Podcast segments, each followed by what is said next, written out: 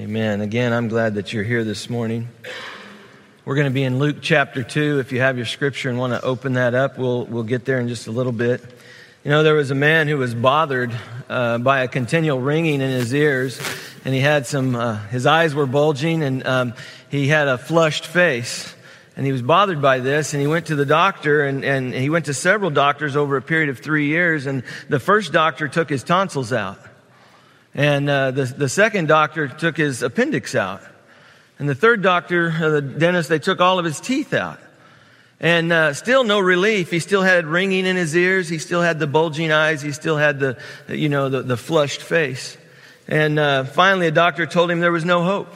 He said, "There's no hope. You're going to die in six months." And he said, uh, "You know, man, this." It, it, he quit his job. He decided, you know, man, I'm going to just live up the, the rest of the time that I have left on this earth. So he goes to his tailor and he has the tailor uh, make him some new suits and shirts. And he begins, uh, the tailor goes and he measures his neck and he, he writes down the number 16. And the guy says, No, it's 15. And so he takes the measurement again and he, he says, No, it's 16. And he said, No, the guy insisted that he wore a size 15 shirt, collar. And the tailor said, Well, all right then, but don't come back here complaining to me if you have continual ringing in your ears, bulging eyes, and a flushed face. You know, and, I, I think sometimes that's the way it is. The, sometimes the solution to life's problems are simpler than we think. I mean, we, we, we try to make it so big, so grand, and our world has some incredibly complex problems. I mean, you think about things like wars and, and people migrations, pandemics, uh, disasters, and even people, we have complex problems physical, emotional, family brokenness problems. And sometimes we despair when we try to, to help others or even try to implement something to help uh, our situation and deal with it. But um, at times those proposed solutions are so complex, we're not even sure that we can implement them. But maybe the simplest answer is the best. You know, God provides a solution for all of the complex problems that we face. And the, the solution, it is the solution of a Savior who will save us from our sins. It's his birth that we celebrate at Christmas time. You know, some people might ridicule uh, and call it sim- a simplistic solution, um, one that really doesn't work. Or maybe they others would say that, well, that's a nice legend. Maybe it's harmless enough. Uh, but they would never consider it as a serious solution to any significant problems. But understand this that God knows that the most basic problem with the world is the sin of humanity. All of our problems can be traced back to our sin. And the problem that we have is we don't deal with it. And any solutions that leave out dealing with the sin problem, those are the simplistic solutions because we are complex beings. And I, I, think this is huge because the only solution that offers true hope and help is that which considers the sinful hearts of people and offers practical solutions for that universal problem. His name is Jesus. His name is Jesus. See, God's Christmas message to us offers this solution. The Savior whose birth we celebrate was to be named Jesus, which means Jehovah saves. Jehovah saves. For he would save his people from their sins according to Matthew 121. You see, the Christmas account as told by Luke, especially the account of the shepherds who went to see the Lord Jesus the night of his birth. It reveals that God's simple solution for our complex problems is a Savior. And His name is Jesus. Look at Luke chapter 2, verse 8 and following with me, if you will. I'm going to read down through verse 20. So if you have your scripture, just open it up. If it's on your iPhone, if it's in the, the book form or however you have it, just open it up and follow along. It says, in the same region, verse 8, in the same region, there were some shepherds staying out in their, in the fields and keeping watch over their flock by night. And the angel of the Lord suddenly stood before them. And the glory of the Lord shone around them, and they were terribly frightened. But the angel said to them, Do not be afraid, for behold, I bring you good news of great joy, which will be for all the people. For today in the city of David there has been born for you a Savior who is Christ the Lord. This will be a sign for you. You will find a baby wrapped in cloths and lying in a manger.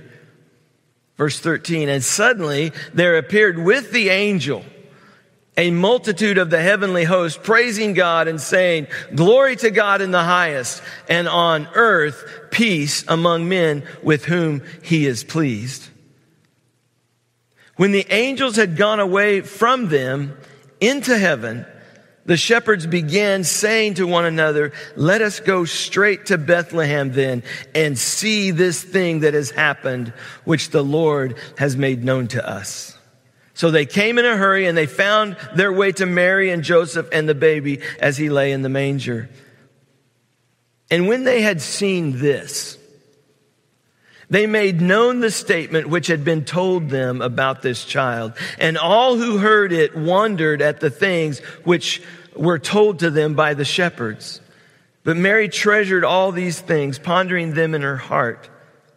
Verse 20 The shepherds went back, glorifying and praising God for all that they had heard and seen, just as had been told them.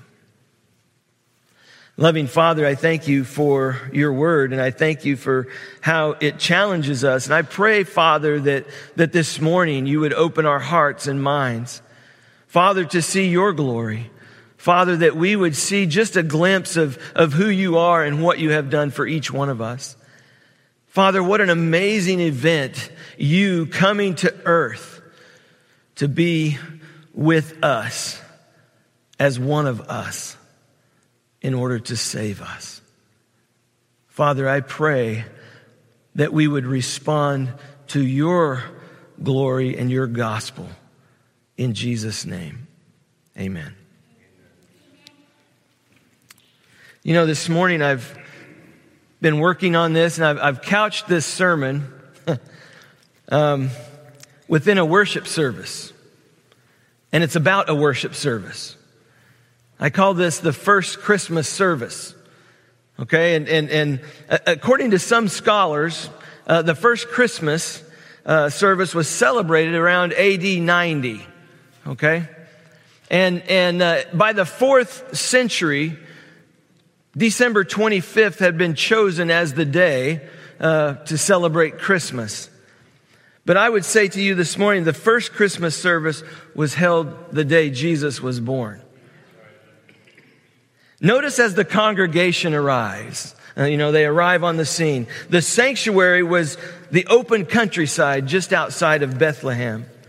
You know, we've had a couple of outdoor services here at Memorial in, in recent uh, years, and uh, our church auditorium doesn't become a sanctuary just because we call it one.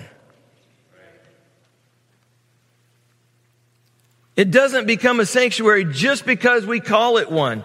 Moses was told to take off his shoes at the burning bush, not because there was some grand structure that he met in, but because of the demonstrated presence of Almighty God. It becomes a sanctuary in the demonstrated presence of Almighty God. And this is a key point. Because when you think about this, if we don't have the presence of Almighty God in our midst, then why are we here? What did we come to see? What are we worshiping? See, the shepherds in the fields, they were in the fields as was their habit. It's what they did. They were shepherds. They had no expectation of meeting God that night.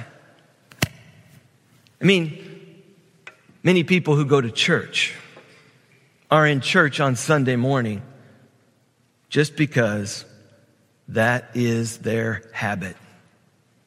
It's what you do. But how would your personal worship change if you really came expecting to meet God here? It makes a big difference. Did you come to church or did you come to worship? Because it's all a matter of the heart. See, God could have chosen another congregation to make his glorious announcement to. I mean, why not announce among the priests, the Pharisees, the Sadducees, the, the religious leaders of the day? I mean, Jesus was born the King of Kings, the King of all kings. Jesus Christ was born the King of Kings. Why not make the announcement to the rich and famous, to those who were powerful? Why not make that announcement to others? God's Savior is for the whole world and not for a particular group of people. See, when the announcement came to the humble shepherds, it assured me that the Savior was for me and for you. It assured this shepherd that he is for me and he's for you.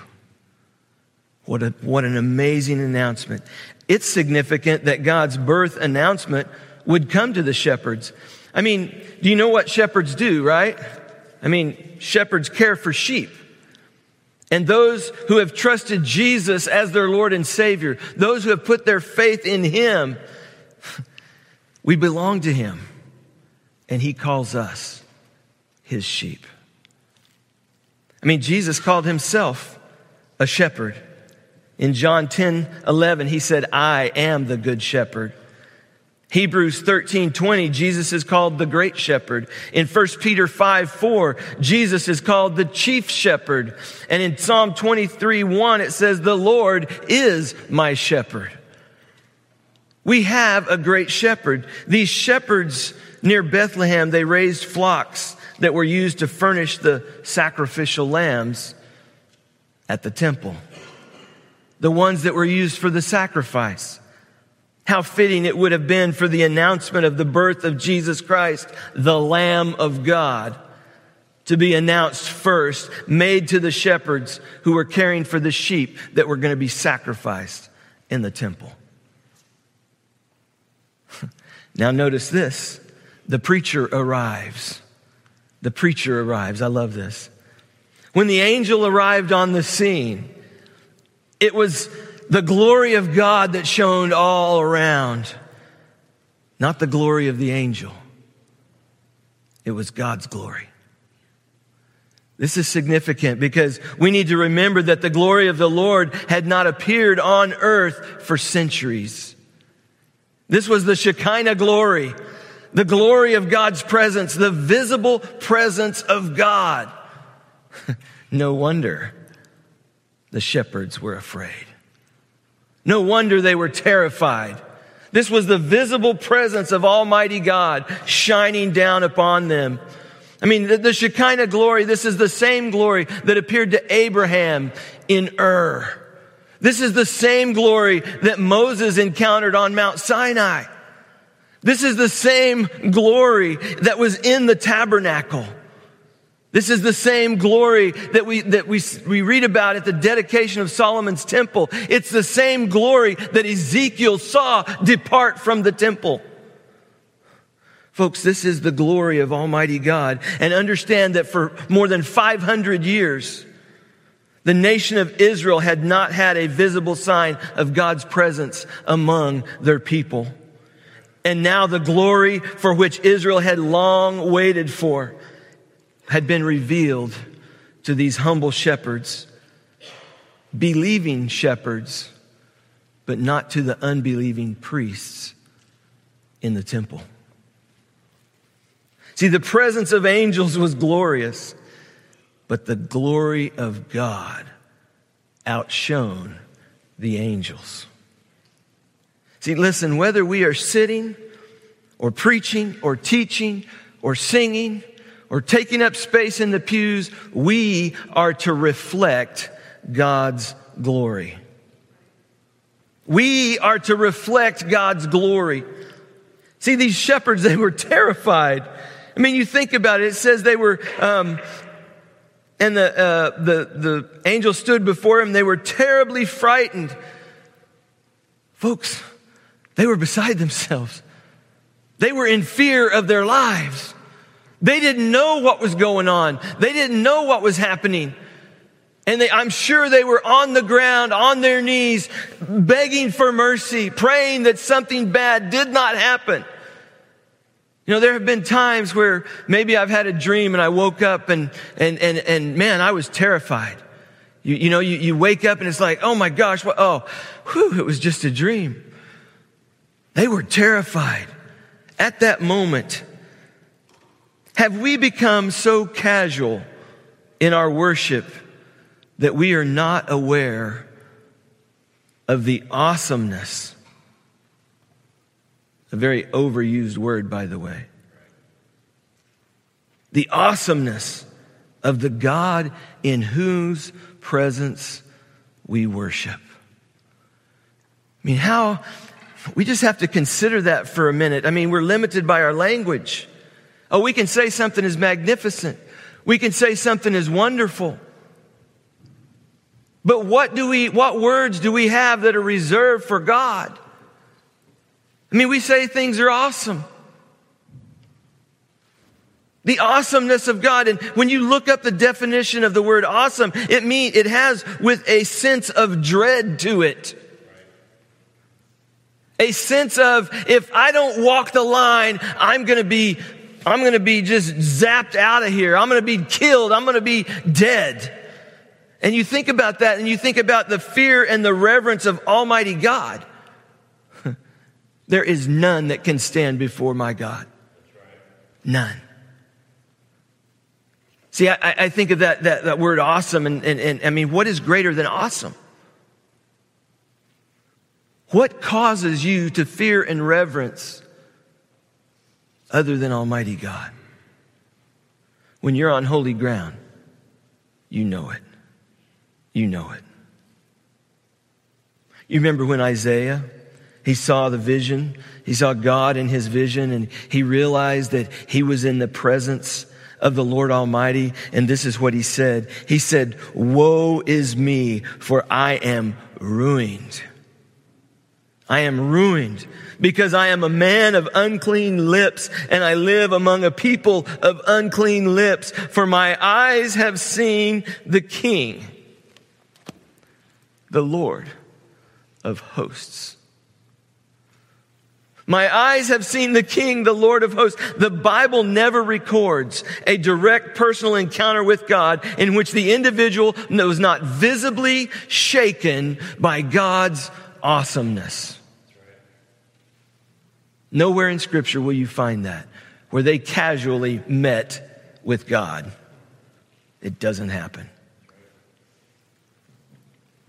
Could it be that we need to restore a greater sense of reverence in our worship?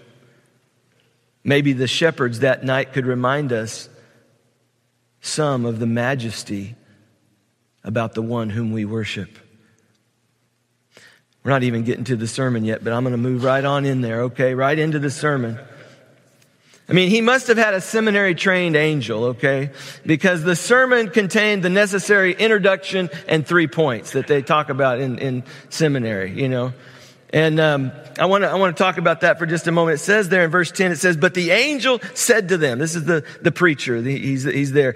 Do not be afraid, for behold, I bring you good news of great joy, which will be for all the people." For today in the city of David there has been born for you a Savior who is Christ the Lord. This will be a sign for you. You will find a baby wrapped in cloths and lying in a manger. Ridge, why can you not preach in three verses? That's the introduction though. He says, do not be afraid. It's a brief introduction and it's to the point. And he says, do not be afraid. Isn't it that the usual words we find from, uh, from angels throughout scripture whenever they encounter humans? Don't be afraid. Don't be afraid. but you know what? Many people are still afraid of the gospel. Some people are afraid the gospel will spoil their fun or they'll have to give up something that they treasure too highly. But folks, fear is not necessary. The gospel is good news of great joy. Good news of great joy. I mean, we can have hope. We can have a remedy for our sin. We, we know that God, we can be reconciled to God because of what Jesus Christ did for us. So we have this introduction, this do not be afraid. But the first point of the sermon was the simple gospel. A savior is born. That Savior is Christ, God's anointed one, the Messiah. That Savior is the Lord, God Himself in the flesh, and it is a message of good news and great joy. The second point of the sermon was that the Savior was for all people. Was for all people. That is truly great news because somewhere among all the people is room for you and for me. That means the Savior is born for us. And the final point was that God's word would be verified in their experience. Now, verse 12 says, This will be a sign for you. You will find a baby wrapped in cloths and lying in a manger. But we have to be careful here because we're not to interpret God's word in light of our experience, but we are to interpret our experience in light of God's word. And this is a key point because God's word is the light. God's word is the lamp unto our feet. We can have lots of experiences, but we need to interpret those experiences in light of God's word and not the other way around. But then you have the heavenly host proclaiming, saying in verse 13 and 14, and suddenly there appeared, here we go, with the angel. You have the angel in verse 9. The angel of the Lord suddenly stood before them. And then in verse 13, and suddenly there appeared with the angel a multitude of the heavenly host, praising God and saying, Glory to God in the highest, and on earth peace among men with whom he is pleased. You know, the word multitude, it means fullness. There was a multitude of angels. There was a fullness. The area around the shepherds was full of angels. Just picture this with me in your mind. The area around the shepherds was full of angels. And may I tell you that every angel in heaven wanted to be there to praise God. They wanted to be there. They showed up to praise God. He's got a major announcement to make. I want to be there to bring him glory. I mean, what kind of angels were they? It may surprise you to know that they may not have been special choir angels, but maybe God's military angels. The word host is a military term for a band of soldiers. God sent first cavalry. He sent three corps. He sent angel team six from Fort Glorious to come and announce the birth of his baby, of his son. See, the multitude of angels came and they stood before the shepherds. Oh man, I get weak in the knees just thinking about it a multitude, the fullness, the whole hillside was full of angels. It's very possible that they stood in rank on the hill in those fields and probably said in unison, Glory to God in the highest and peace on earth. Oh man, among men with whom he is pleased. I mean, when, thinks folk, when folks think about the angels attending the birth of Jesus, they usually think of angels hovering in the sky above the shepherds. And the reason they think that is Christmas pictures always show angels in the sky, above them, hovering in the sky. But the word literally says and means to stand before them. The angel of the Lord stood before them. And suddenly there appeared with the angel a multitude of the heavenly host. What a wonderful way for God to announce the birth of his son.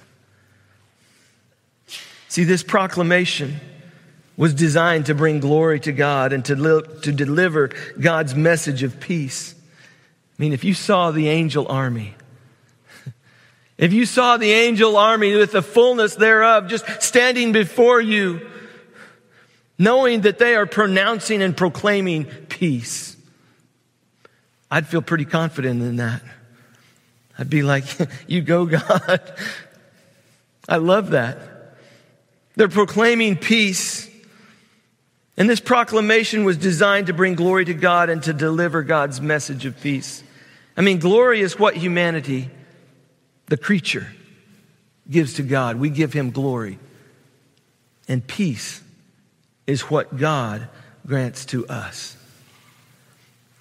But in order for us to have the peace of God, we have to have peace with God before we can have the peace of God. See, peace is not something we can achieve by conducting arms talks or treaties or by building walls. Real peace is a gift from God. And it gives an inner joy that does not depend on our external circumstances. And the prerequisite for peace is giving glory to God in the highest. Folks, we have to recognize and honor Christ as our Savior, as our, our Creator, as our Sustainer. We must accept His gift of salvation if we are going to give glory to God in the highest. We must accept the gift of salvation of Jesus Christ and, and live a life of obedience in that. We must honor Him with our worship, with our walk, with our wealth and, and with our whole being. And now comes the invitation. The shepherds were expected to respond to the word that was preached. They were expected to respond to the word that was preached. Look at verse 15. It says, When the angels had gone away from them into heaven, when the angels had gone away from them into heaven, the shepherds began saying to one, one another, Let us go straight to Bethlehem then and see this thing that has happened, which the Lord has made known to us. So they came in a hurry and found their way to Mary and Joseph and the baby as he lay in the manger. See, the Bible says that they went immediately. That they went immediately to Bethlehem to find the baby Jesus. Why don't we respond when we hear the word of God preached? Why don't we respond like they did? You know, to forgive someone, to ask for forgiveness, to commit ourselves, to serve, to tithe, to, to, to give our all. And I ask the question have we really worshiped if we don't respond. If we just are hearers of the word and not doers of the word. I mean, we don't have to walk forward on every invitation, but we should allow the word of God to change our lives. It should cause us to do something. But note the missionary focus of Luke here. And he shows that the shepherds could not help but spread the word. They went out and they were talking. They, like Moses, had seen the glory. They had seen God's glory. And they had a message to go out and proclaim. And instead of the spectacular angelic encounter that they had experienced, the shepherds talked about something way more important. And that was the fact that a Savior had been born in Bethlehem, who was Christ the Lord. The Redeemer had come. Messiah had come. The one who would rule Israel had come. People could now enter into the kingdom of the Prince of Peace. And just like that, the worship service was over. Christmas was over. They went back to their sheep and they went back to being shepherds. But the shepherds allowed the Word of God to affect their lives. They were changed by the encounter with God. They were filled with wonder. They began to witness and they continued to worship. Look at verse 17. It says, When they had seen this, they made known the statement which had been told them about this child, and all who heard it wondered at the things which were told them by the shepherds. But Mary treasured all these things, pondering them in her heart. The shepherds went back, glorifying and praising God for all that they had seen, excuse me, heard and seen, just as had been told them. Their lives were changed because of what they had heard and seen.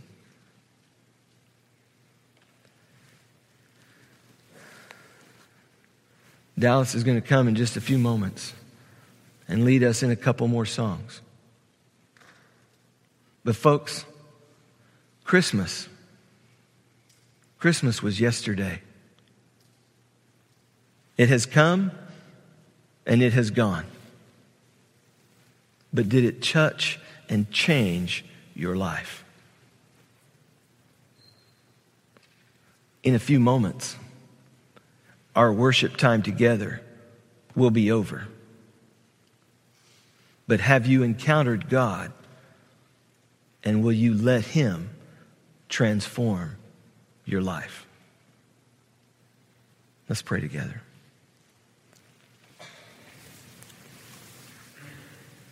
Loving Father, I thank you for your word. I thank you for the picture of the very first Christmas service that we see in the Bible in Luke's account. And Father, I pray that we would be like these shepherds.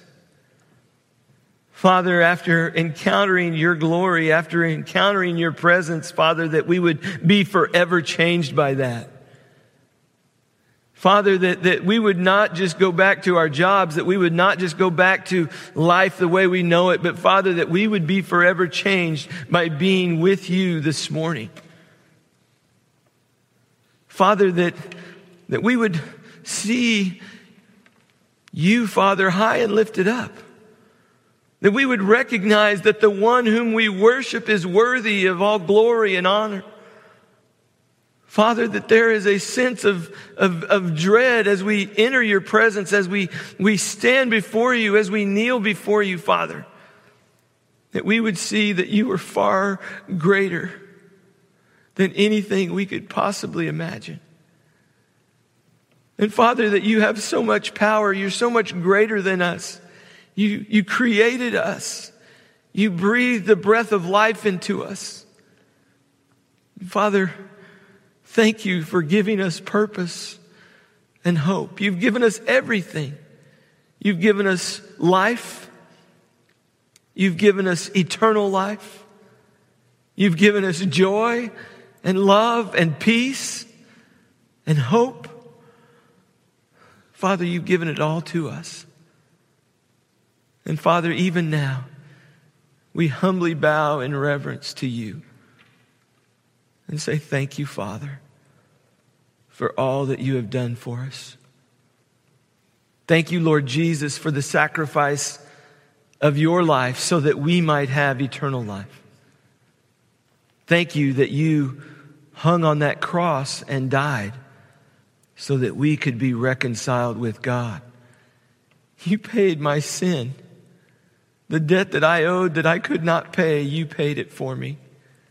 And Father, I'm thankful that I'm not going to get what I deserve. As the wretched sinner that I am, I thank you, Father, that you have saved me by your grace through your Son for all eternity. And Father, when I stand before you, you will see the blood of Jesus covering all of my sin. Father, all I can do is say thank you. But it's my joy to thank you and to serve you and to bring glory to you in everything that we say, think, and do. Guide us, Father, as we continue to worship you. In Jesus' name, amen.